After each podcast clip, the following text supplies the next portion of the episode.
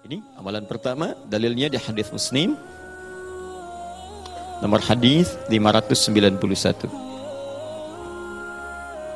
Adalah Rasulullah sallallahu alaihi wasallam bima makna begitu selesai beliau menunaikan salatnya kemudian beliau beristighfar kepada Allah Subhanahu wa taala perhatikan kalimatnya astaghfirullah astaghfirullah astaghfirullah ini yang paling pendek tertuang dalam kitab-kitab hadis di antaranya Sahih Muslim nomor hadis 591 hadis-hadis ada yang menyampaikan dengan singkat astagfirullah astagfirullah astagfirullah tiga kali kemudian disebutkan. Jadi ini yang paling singkat. Istighfar kalimatnya astaghfirullah. Astaghfirullah. Berapa kali? Tiga kali. Perhatikan ini riwayat pertama. Kalau anda menggunakan yang ini boleh tapi cara memahaminya, ini yang paling singkat, paling pendek. Jadi kalau sedang buru-buru misalnya, ya Anda ingin buru-buru setelah selesai itu sambil jalan misalnya, ingin dipercepat bacaannya, silahkan pilih yang ini yang singkat. Astagfirullah, astagfirullah, astagfirullah. Paham? Kalau agak senggang, silahkan tambahkan dengan lebih luas. Astagfirullahaladzim, astagfirullahaladzim, astagfirullahaladzim. Lebih senggang lagi, astagfirullahaladzim, alladzi la ilaha illa huwal hayyul qayyum wa atubu ilaih. Astaghfirullahaladzim la ilaha illa huwal hayyul qayyum wa atubu ilaih. Paham? Baik, jadi kalau Anda menemukan riwayat yang ini diulang sampai tiga kali, ini yang dimaksud riwayat yang paling standar. Jelas ya? Standar. Ini standarnya, ucapkan ini astagfirullah, astagfirullah, astagfirullah tiga kali. Ini amalan pertama. Tahan, hadisnya belum selesai. Jadi kalau selesai solat, Assalamualaikum warahmatullah, Assalamualaikum warahmatullah. Duduk sebentar, tahan dulu. Apa yang diucapkan? Astagfirullah, Astagfirullah, Astagfirullah. Selesai? Baik. Tahan. Lihat baik-baik, perhatikan sini. Ini disebut amalan apa tadi? Zikir. Karena kita sedang membahas tentang zikir. Baik, sekarang yang kedua, masih ingat Tadi kalau seorang sedang berzikir, maka konsekuensinya dia akan apa terhadap Allah? Ingat. Yang kedua, dekat. Pertanyaan saya, apakah setiap orang yang mengucapkan astagfirullah menjadi ingat kepada Allah? Itu masalahnya. Banyak orang pasca sholat mengatakan astagfirullah, tapi kalimat itu tidak mengingatkan dia dengan Allah. Itu masalah utamanya. Assalamualaikum warahmatullahi wabarakatuh. Assalamualaikum warahmatullahi wabarakatuh. Astagfirullah.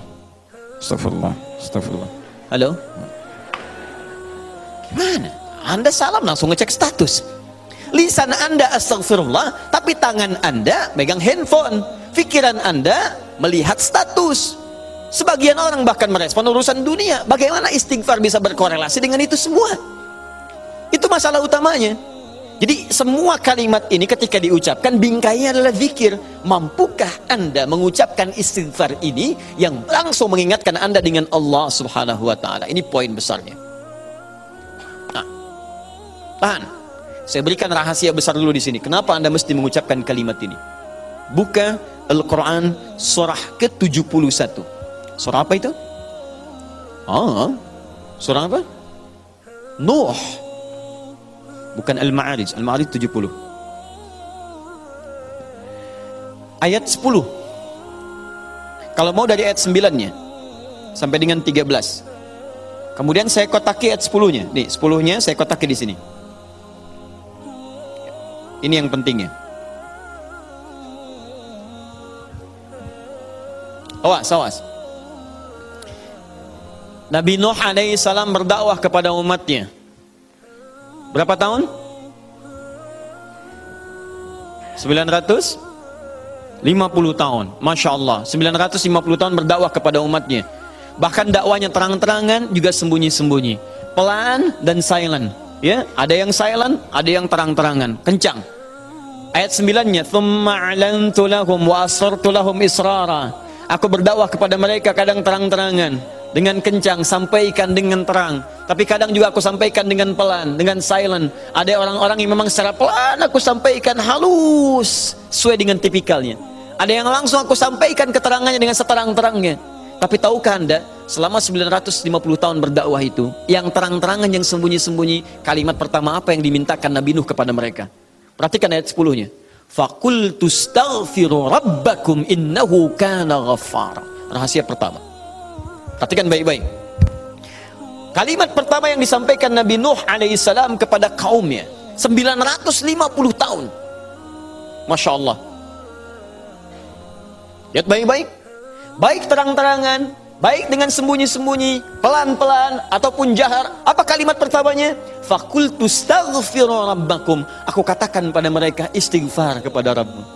Istighfar, istighfar. Ini.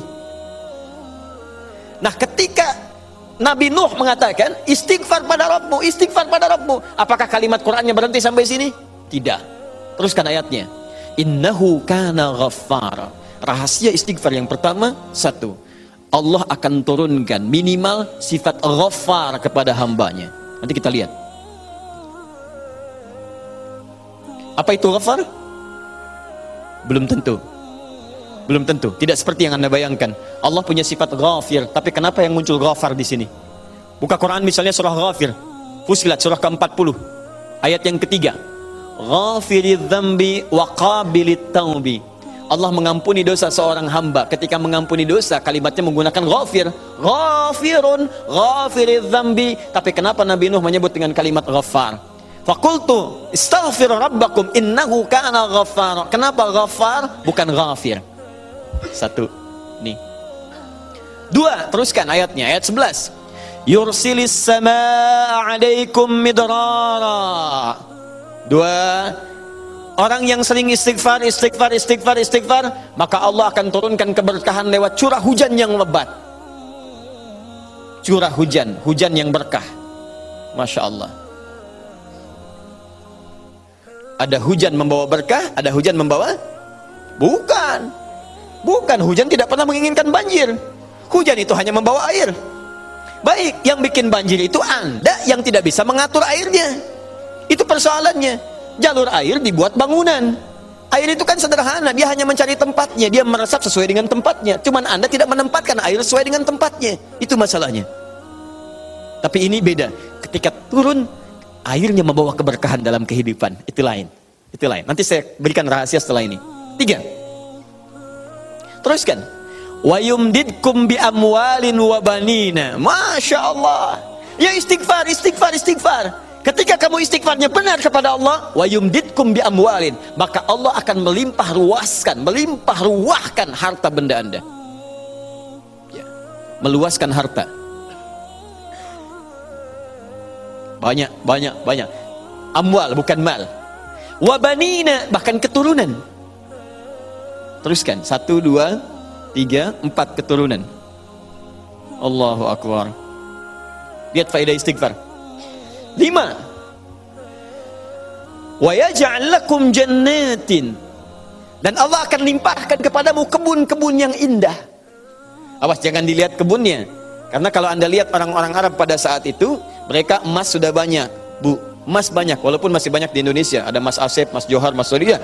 Ya, tapi wujudnya beda ya wujudnya beda. Di sana emas banyak perak banyak bangunan megah. Tapi yang mereka belum dapatkan itu adalah kenikmatan pemandangan yang elok. Kebun-kebun ya isinya ada anggur bawahnya kemudian ada sungai-sungai. Karena itu orang yang paling kaya di masa-masa dulu di kalangan-kalangan Arab adalah orang yang memiliki kebun-kebun yang indah. Kalau cuma emas yang lain punya. Abu Jahal tuh nggak bangga dengan emasnya. Ya Abu Lahab tidak bangga dengan emasnya apa yang mereka banggakan adalah kedudukan dalam kehidupan dan harta-harta yang seperti yang digambarkan. Tapi semua itu tidak mampu menjadikan mereka sebagai hamba di hadapan Allah Subhanahu wa taala. Poin yang paling besar, kalau disebutkan jannat dalam arti kebun-kebun dalam urusan dunia, itu maksudnya kenyamanan hidup. Lima. Kenyamanan atau kemapanan hidup.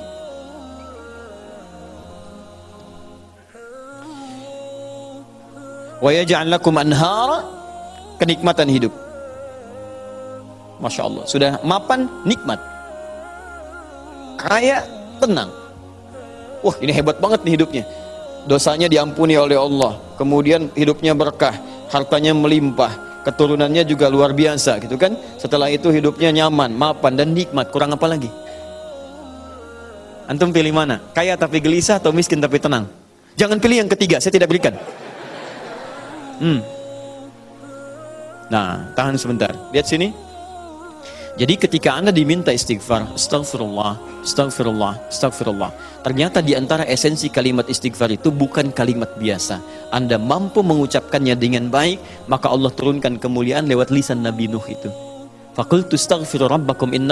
Ghaffara yursilis samaa 'alaikum midrara wa yumdidkum bi amwalin wa banina wa yaj'al lakum jannatin wa yaj'al lakum anhara. Enam kemuliaan bagi orang yang sangat senang beristighfar kepada Allah Subhanahu wa taala. Tapi ini masih urusan dunia. Akhiratnya belum selesai. Pilih mana? Miskin masuk surga atau kaya masuk neraka? Miskin masuk surga. Kasihan. Kenapa tidak kaya masuk surga? Ya itu pilihan dari saya. Ya. Ini pilihan dari Al-Quran. Saya kan tidak mengatakan jangan pilih yang ketiga. Itu yang pertama tadi. Ya. Lihat sini. Ini jaminan kehidupan dunianya, mana akhiratnya ya Allah kalau cuma dikasih dunia saya tidak mau. Jangan-jangan saya dunianya bahagia, akhiratnya nestapa. Maka adakah faidah dari istighfar atau kehidupan akhirat saya? Kamu mau minta surga yang mana? Orang-orang surga biasa, saya berikan pada pelaku istighfar surga seluas langit dan bumi. Quran surah ketiga ayat 133. Ayat 133, paling kanan sebelah atas.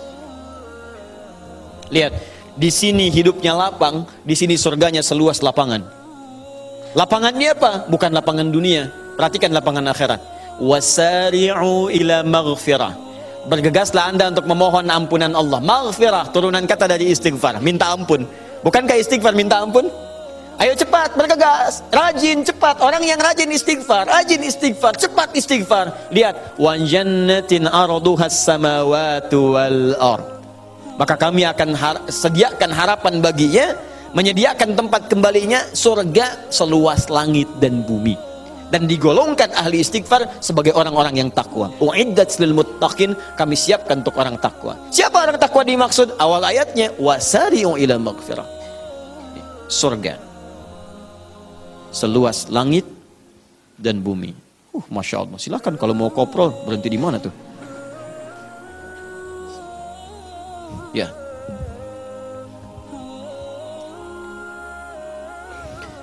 Nah, kalau ditawarkan begini, siapa yang tidak mengambil tawaran ini? Tapi persoalannya, kenapa orang banyak istighfar pasca sholat bahkan lebih daripada tiga kali? Astagfirullah, astagfirullah, astagfirullah, astagfirullah, astagfirullah, astagfirullah. Tapi mapan juga tidak. Cek. Ya, silahkan lihat enam ini tidak diraih keberkahan juga tidak didapatkan dan seterusnya bahkan kemarin di Bekasi itu ada yang terlihat kami lihat di CCTV itu khusyuk pasca sholat. Oh, kayak orang menangis. Astagfirullah astagfirullah astagfirullah sudah tenang lihat kanan kiri tas orang dirogok begini. Kok bisa tuh? Astagfirullah lagi ibu juga. Ya? Apa yang salah? Ya sekarang mari kita lihat bagaimana beristighfar seperti ini untuk mendapatkan kemuliaan-kemuliaan ini dan bagaimana cara istighfar dengan berzikir pada Allah Subhanahu wa taala. Frame terbesarnya, frame-nya dalam amalan ini disebut dengan zikir. Ingat tadi telah disebutkan di awal. Zikir itu mesti mampu mengingatkan kita dengan Allah juga membuat hubungan kita lebih dekat dengannya.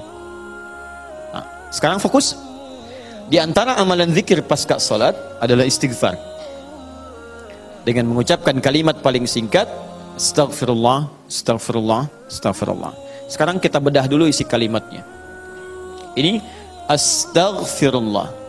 Dalam ilmu saraf, kalimat Astaghfirullah ini menjadi dibagi ke dalam tiga bagian. Satu, ada awalan menggunakan kata ista begini kemudian ditambah dengan akar kata ghafara kemudian ditambah terakhir objek harapannya kepada Allah subhanahu wa ta'ala sekarang fokus baik-baik ista dalam ilmu saraf itu fungsinya untuk menunjukkan salah satunya menunjukkan pada permohonan meminta sesuatu ghafara ampunan meminta ampunan menggunakan ista istaghfara Istighfar itu kata kerjanya. Istighfar keadaannya, kata benda atau sifatnya.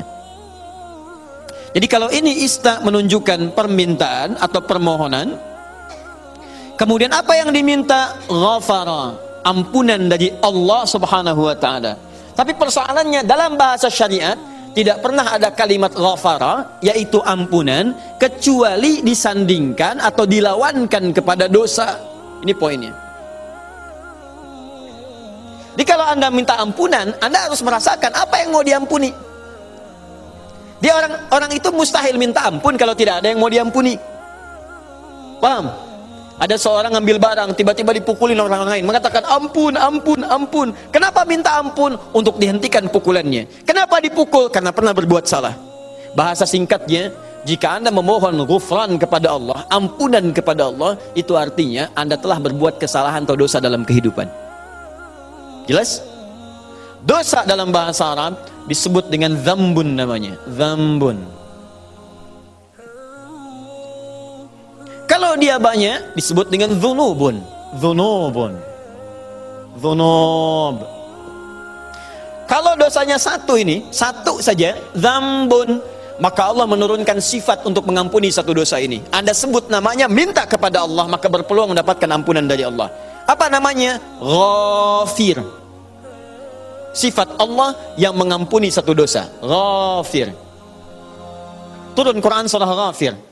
Ya, surah ke-40 itu. Ayat ketiganya, dzambi. Kata ghafir dipasangkan dengan dzambun. Ghafiriz dzambi wa qabilit taubi. Ketika Anda ingin minta ampun kepada Allah satu dosa, berbuat dosa, astagfirullah ya Allah, ampuni saya Allah. Allah turunkan sifatnya ghafir, saya ampuni kamu. Saya terima taubatmu. Paham? Tapi ketika dosa Anda berlipat, banyak dosa, mata berdosa, telinga berdosa, lisan berdosa, sampai ke kaki berdosa, maka bukan zambun namanya, tapi dhunubun sifat Allah yang mengampuni aneka dosa dan tidak membiarkan hambanya larut dalam dosa maka turunlah kemudian yang kedua disebut dengan ghaffar namanya. Ghaffarun. Maka istighfar ketika anda mohonkan kepada Allah dahsyatnya bukan menurunkan sifat yang pertama ghafir tapi menurunkan sifat yang kedua ghaffarun. Pertanyaan saya siapa yang dosanya cuma satu sampai hari ini? Boleh angkat tangan? Ayo saya pulang anda lebih layak kalau cuma satu dosa, lebih layak memberikan tausiah dibanding ada hidayat yang banyak dosa. Siapa yang sampai hari ini banyak dosanya? Tidak perlu angkat tangan, saya tahu. Baik. Nah, karena kita merasa banyak dosa, kita merasa banyak berbuat kesalahan, maka bagaimana mungkin kesalahan itu bisa mengantarkan pada cita-cita yang kita harapkan?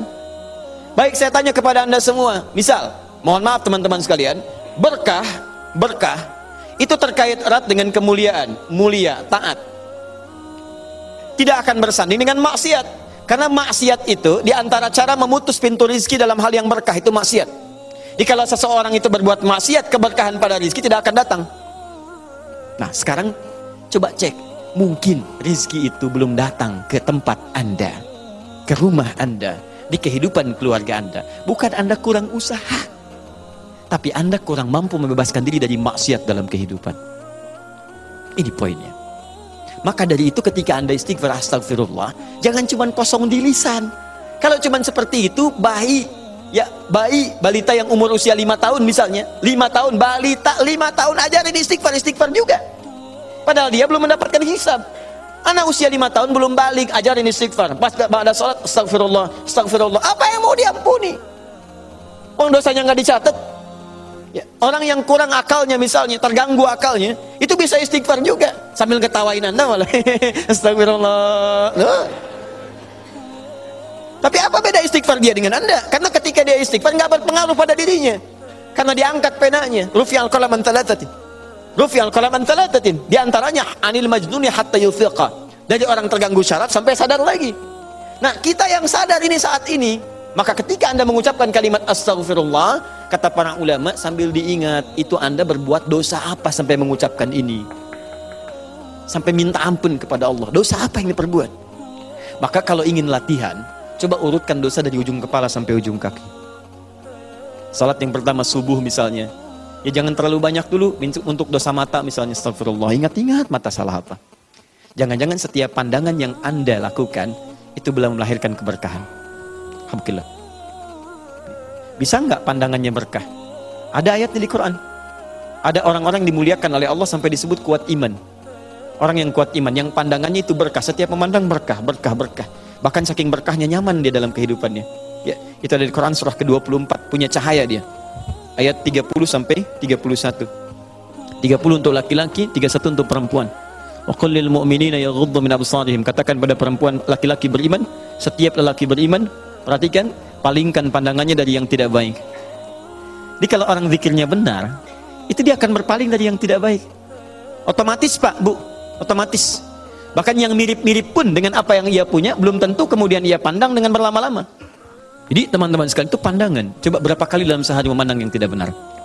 TV, handphone, gambar-gambar, itu kan? Dan seterusnya, baru keluar, memandang dengan cara yang tidak layak. Sama perempuan juga begitu, bukan kayak 31 untuk perempuan. Wa qulil mu'minati yaghdudna.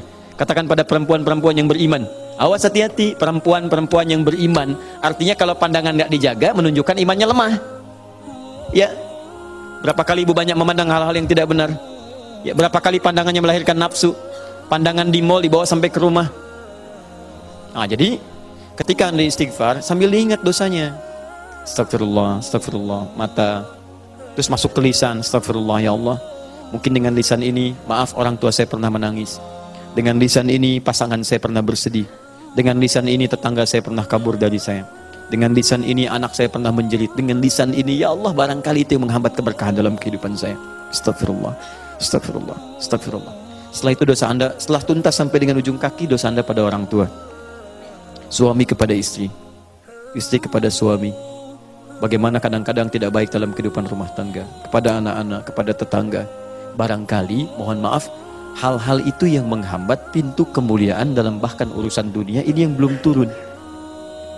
Nah kalau sudah semua sekat dibuka, semua akan turun. Masih ingat tadi? Lihat di Quran surah 3 ayat 133. Teman-teman masih ingat tidak? Surga yang ahli istighfar ini disediakan untuk orang apa? Takwa kan? Jadi kalimat takwa ketika disebutkan di ayat ini, waidat muttaqin disediakan bagi orang takwa. Bukankah dimulai awal dengan istighfar? Sekarang saya tunjukkan kepada Anda, kita buat persamaan. Lihat sini, kita buat persamaan. Istighfar adalah sama dengan amalan ahli takwa. Takwa bisa mengantarkan ke surga. Tapi Anda jangan lupakan bahwa takwa pun membuka semua pintu keberkahan urusan dunia dari langit dan bumi. Takwa persamaannya berkah langit dan bumi. Dari mana mendapatkan persamaan ini? Di Quran surah ke-7, teman-teman sekalian, ayat 96. Walau anna ahlal qura amanu wattaqau la fatahna alaihim barakatim minas sama'i wal ard.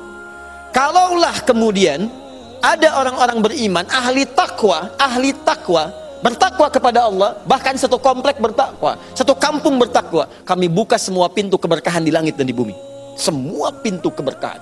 Jadi kalau Allah sudah buka dari mana pun dan di mana pun Anda beraktivitas, akan mudah dan nyaman Anda beraktivitas. Di rumah pintu berkah dibuka, nyaman. Di kantor dibuka, nyaman. Di kehidupan sosial dibuka, nyaman. Jadi kalau orang rajin istighfar, astagfirullah, astagfirullah, astagfirullah, maka masya Allah, dahsyat sekali hasilnya. Jelas? Halo? Ah, jadi caranya yang pertama, awas ini kalimat ghafar, rinci dulu. Rinci dosa-dosanya begitu istighfar, rinci astagfirullah, astagfirullah, astagfirullah, astagfirullah. Jelas? Baik. Kalau sudah nyaman dengan ini, perhatikan baik-baik. Ini ada turunan-turunannya di sini. Di antara turunannya tadi ada curah hujan yang lebat, ya. Nah, maka kalau misalnya di tempat Anda hujan sedang kering, ya ada kekeringan, jarang turun hujan, coba dicek dulu. Barangkali hujan belum turun di tempat Anda bukan karena curahnya aja yang belum datang. Barangkali curah maksiatnya kebanyakan. Ya, sehingga itu harus dibuka dulu, buka, lempar, lempar sehingga keberkahan turun. Maka amalan pertama kata para ulama yang dilakukan adalah coba satu kompleks, satu kampung istighfar dulu pada Allah. Istighfar, istighfar, istighfar, istighfar, lalu minta kepada Allah dengan kemuliaan, tunaikan salat istighfar, maka turun hujan pada saat itu. Ini poin ini. Demikian yang lainnya. Di satu, cara beristighfar dengan cara mengingat dosa kita di hadapan Allah Subhanahu wa taala.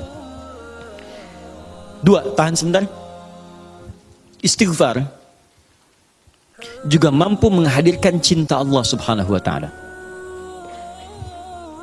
mampu menghadirkan cinta Allah Subhanahu wa taala. Dua, istighfar bisa menghadirkan cinta Allah Subhanahu wa taala. Dalilnya Quran surah ketiga ayat 31. Kemudian diteruskan digabungkan dengan Quran surah kedua Al-Baqarah harus ditafsirkan dengan ayat yang lain. Surah kedua Al-Baqarah ayat 222. Ayat 222, 222. Dikasih keterangan, kasih kurung akhir ayat, di akhir ayat ayat 222. Dan satu lagi, Quran surah ke-40 ayat ketiga. Ghafir ayat ketiga. Perhatikan, perhatikan, saya bikin persamaan ya. Ini tidak mudah persamaan ya. Perhatikan baik-baik. Di Quran surah Ghafir, ayat yang ketiga, Allah mengatakan lihat kalimatnya, Ghafiriz dzambi, ghafiriz dzambi, wa qabilit taubi, wa qabil at-taubi. Perhatikan sini. Ghafiriz dzambi, Allah yang mengampuni dosa. Oke? Okay? Cara ampunannya adalah dengan mengatakan istighfar. Astaghfirullah. Astaghfirullah. Fokus. Kalau seseorang kemudian memintakan ini, maka selanjutnya waqabilit taubi, maka diterima oleh Allah taubatnya. Artinya orang yang beristighfar, istighfar yang benar adalah dengan menghadirkan taubat kepada Allah Subhanahu wa taala.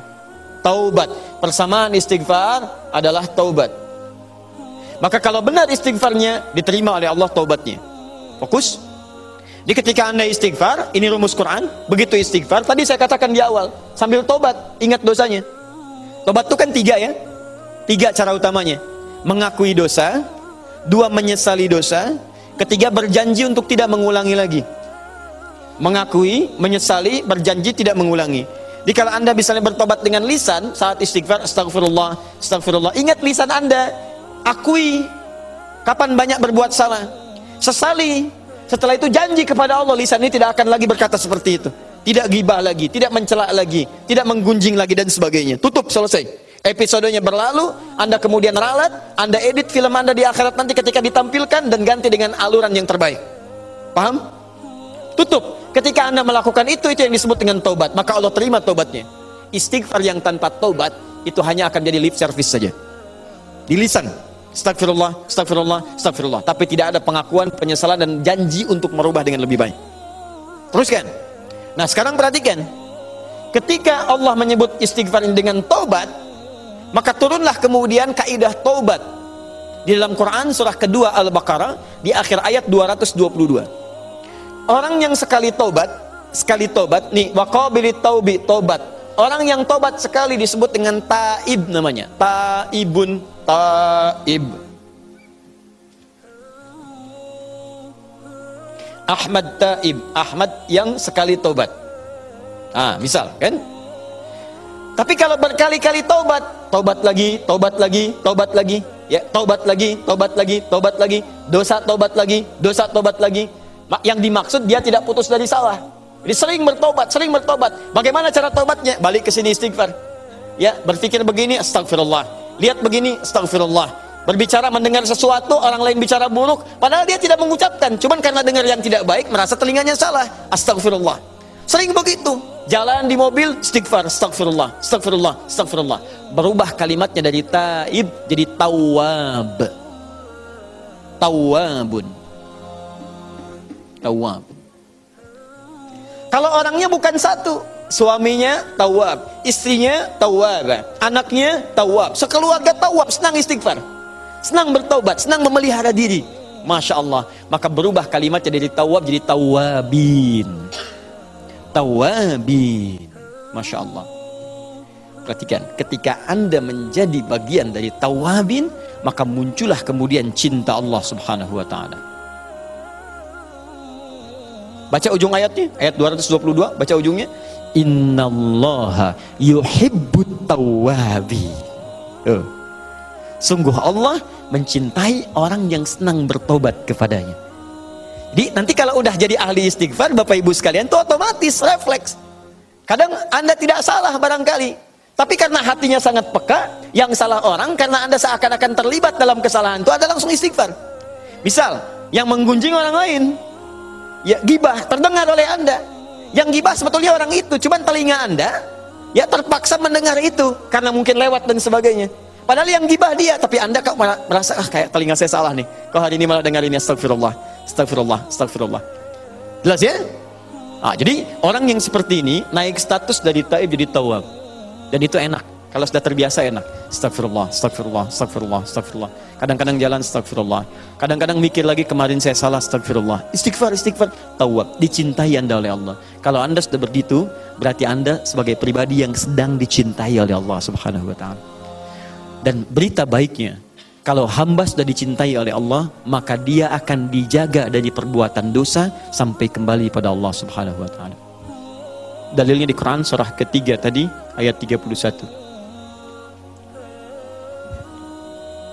Qul in kuntum tuhibbuna Allah fattabi'uni yuhibbukumullahu wa yaghfir lakum dzunubakum. Katakan Muhammad pada umatmu jika serius mencintai saya, maka buktikan cinta itu dengan mengikuti tuntunan-tuntunan yang engkau bawa maka dengan itu aku akan mencintai mereka nah, sekarang kaidahnya ketika Allah mencintai hambanya apa yang terjadi wa lakum dzunubakum Allah akan mengampuni semua dosa-dosanya kata para ulama ciri orang yang diampuni dosanya oleh Allah itu adalah dia akan dijaga tidak akan pernah berbuat maksiat yang serupa atau maksiat yang lainnya dalam hidupnya jadi kalau teman-teman pernah bertobat dari dosa ciri ampunannya adalah itu tidak akan berulang lagi dan akan berganti jadi amal soleh. Soleh lawannya salah. Soleh lawannya salah. Jadi kalau yang salah sudah hilang, yang soleh muncul. Kata-kata baik itu soleh. Umpatan itu salah. Di orang yang terbiasa meninggalkan umpatan, dia akan terbiasa berkata yang mulia. Sederhana sebetulnya. Jadi kalau kata-kata Anda sedang mengeluarkan yang kotor, ini menunjukkan amal soleh Anda kurang. Karena yang soleh itu tidak akan bertemu dengan yang salah. Maksiat tidak akan ketemu dengan taat. Sederhana. Jadi kalau anda bisa memilih yang soleh, kenapa anda pilih yang salah? Kalau anda bisa memilih taat, kenapa mesti melakukan maksiat? Rizki itu, anda mau cari dengan yang soleh atau dengan cara yang salah, tidak akan pernah mengubah jumlahnya. Tetap akan sama. Sampai meninggal tidak akan berubah. Yang beda cuma keberkahannya. Anda cari dengan cara yang jujur misalnya. Hidup Anda sampai dengan meninggal 100 miliar anda cari dengan korupsi, nggak akan menambah, nggak akan kurang 100 miliar juga. Cuman barangkali yang beda keberkahannya. Jadi kalau Anda bisa mencari dengan yang halal, kenapa mesti maksa mencari yang haram? Gak akan berubah. Tapi kan lebih banyak, banyak itu cuma dikumpulin, bikin Anda capek. Segitu juga nilainya. Anda korupsi datang misalnya 50 juta. 50 juta itu cuma Anda pegang, hitung, pegang, hitung, pegang. Dengan yang satu turunnya 500 ribu per bulan. 500 ribu, 500 ribu dijaga oleh Allah supaya nggak capek sudah kamu nggak usah capek ngitung ya biar saya yang pegang butuh saya kasih pas pas butuh ada jadi saya katakan kepada anda kalau anda sudah mendekat kepada Allah menjadi hamba yang dicintainya anda nggak akan susah dalam kehidupan dunia dan di antara caranya ini Astagfirullah, astagfirullah, astagfirullah. Kalau anda sudah dicintai oleh Allah, mohon maaf ya, jangankan kemudahan hidup, doa anda seketika sebelum meminta sudah Allah kabulkan. Saya pernah katakan pada anda seorang tukang roti yang merindukan Imam Ahmad. Tukang roti ini kemudian, eh, Imam Ahmad tuh punya kejadian yang unik teman-teman sekalian. Ya saya pernah kisahkan beberapa kali kisah ini. Itu satu kali ada dorongan di hatinya untuk pergi ke Mesir. Berangkat aja. Begitu berangkat, capek beliau istirahat di dalam satu masjid. Fakih, ahli fikih, ulama besar. Tapi barangkali namanya sampai duluan kepada banyak orang sebelum kelihatan gambarnya atau wajahnya.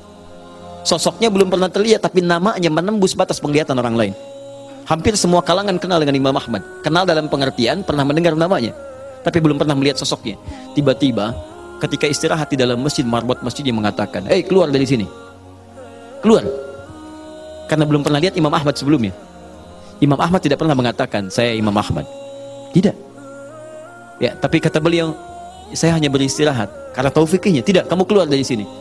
Maka ketika beliau keluar istirahat di alas di luar itu, di pelataran. Diusir juga. Rawah, rawah, rawah katanya. Di bahasa Arab itu ada tiga cara minta orang pergi. Ya untuk keluar. Satu ukhruj atau idhab pergi. Yang kedua barah keluar. Ya kalau sudah barah itu sudah agak kasar. Ya, udah agak kasar tuh. Ya. Ukhruj, Anda diam. Barah, saya bukan barah, saya Husain. Bukan, itu kasar namanya. Keluar, keluar. Nah, ada yang ketiga yang lebih kasar lagi, namanya rohwah. Rohwah dari kata roh, pergi dengan roh-rohnya sekalian. Jangan sampai fisiknya ke sana, rohnya di sini. Ya, atau sebaliknya. Baik, rohwah, rohwah, rohwah itu disebut rohwah enter, rohwah, pergi, pergi sana. Pergi Imam Ahmad di jalan kemudian beliau sedang jalan tiba-tiba kelihatan oleh tukang roti sedang membuat adonan roti. Begitu melihat orang ini terlihat semakin lelah, dipanggil oleh beliau, Syekh ta'al huna, sini silakan istirahat dulu. Imam Ahmad istirahat merebahkan, kemudian sambil melirik kepada tukang roti ini, dia setiap membuat adonan roti, dia beristighfar kepada Allah. Astagfirullah, astagfirullah, astagfirullah. Imam Ahmad paham dengan faidah ini. Tapi beliau ingin mendengar apa yang diucapkan tukang roti ini lewat lisannya. Maka bertanyalah kepada tukang roti ini. Perhatikan kalimatnya. Ma faidatu istighfarika ya Syekh?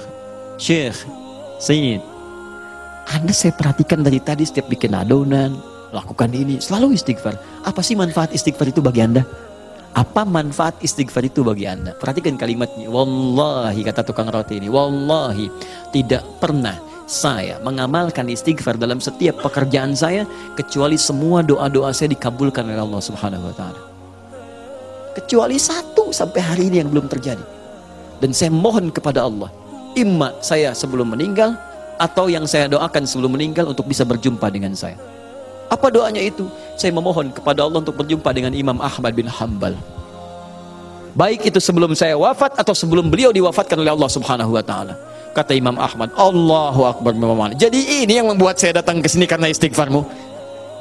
Karena istighfar yang kau lakukan itu yang mendorong saya datang ke sini.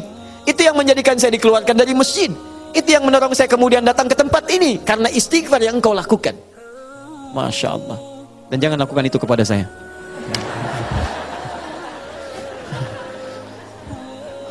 Ah, jadi teman-teman sekalian, ini banyak manfaatnya. Makanya Quran memaksa kita di pasca sholat jangan tinggalkan ini, walaupun sambil jalan nggak apa-apa.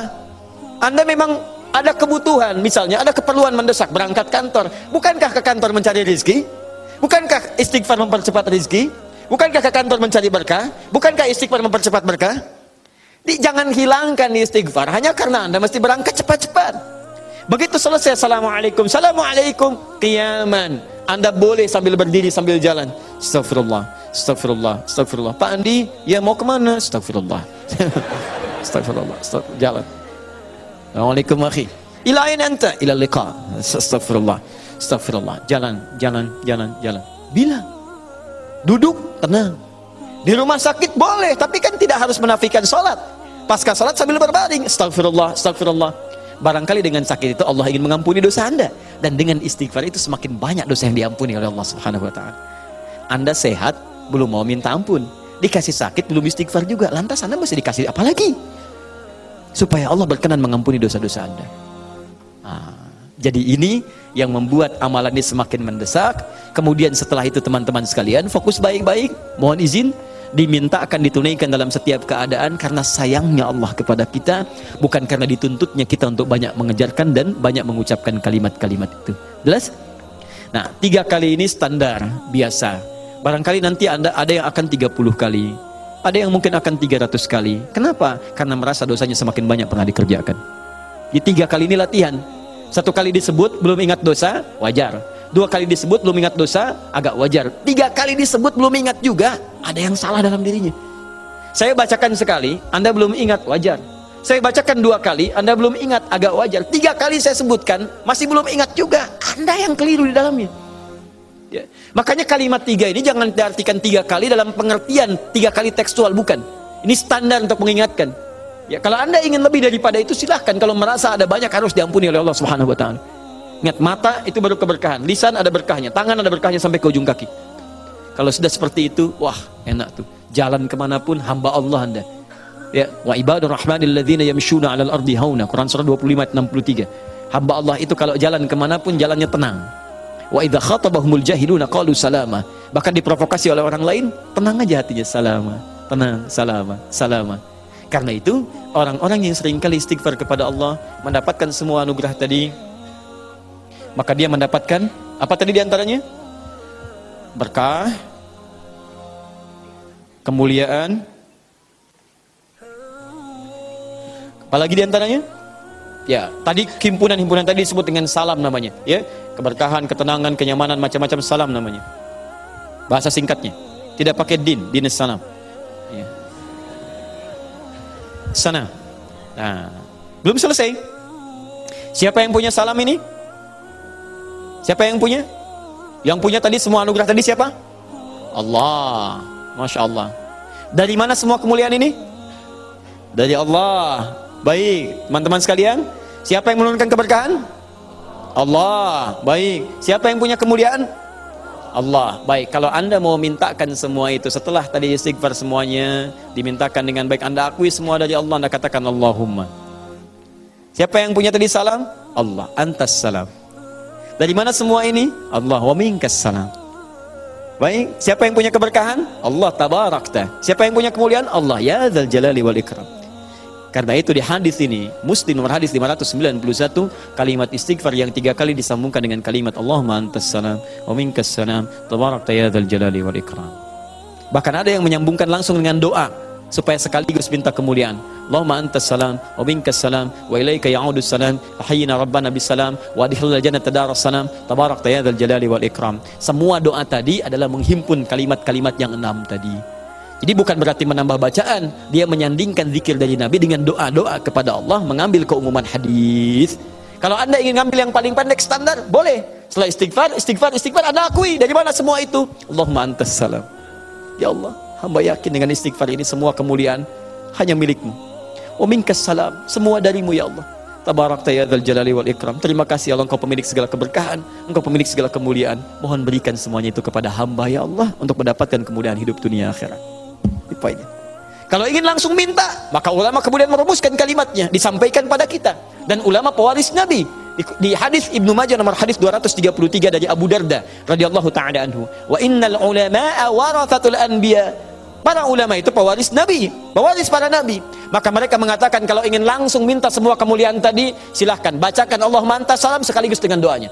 Allahumma antas salam wa minkas salam wa ilaika ya'udus salam fahayyina rabbana bis salam wa adkhilna al jannata daras salam jannah yang tadi ya tabarakta ya dzal jalali wal ikram kalau ingin singkat kembalikan ke asal mula tekstual tadi Allahumma antas salam wa minkas salam tabarakta ya dzal jalali wal ikram paham sampai sini Itulah kenapa Anda mesti baca kalimat ini. Bukan kalimat formalitas. Astagfirullah, astagfirullah, astagfirullah. Allahumma antas salam, minkas salam, tabarak ya jalali wal ikram. Kenapa baca itu? Junnah. Bukan. Bukan karena sunnah, bukan karena yang lain. Itu memang sunnah, tapi sunnah itu diminta untuk difahami dan diamalkan untuk mendapatkan curahan ini semua. Wallahu ta'ala adam bisawab. Jelas? Nah, itulah kenapa para ulama membimbing kita untuk membaca doa ini. Nabi sampai mencontohkan dengan tegas dan Al-Quran sampai menguatkan jangan sampai ditinggalkan kalimat-kalimat ini sekalipun Anda mesti terburu-buru dalam mengerjakan aktivitas kehidupan.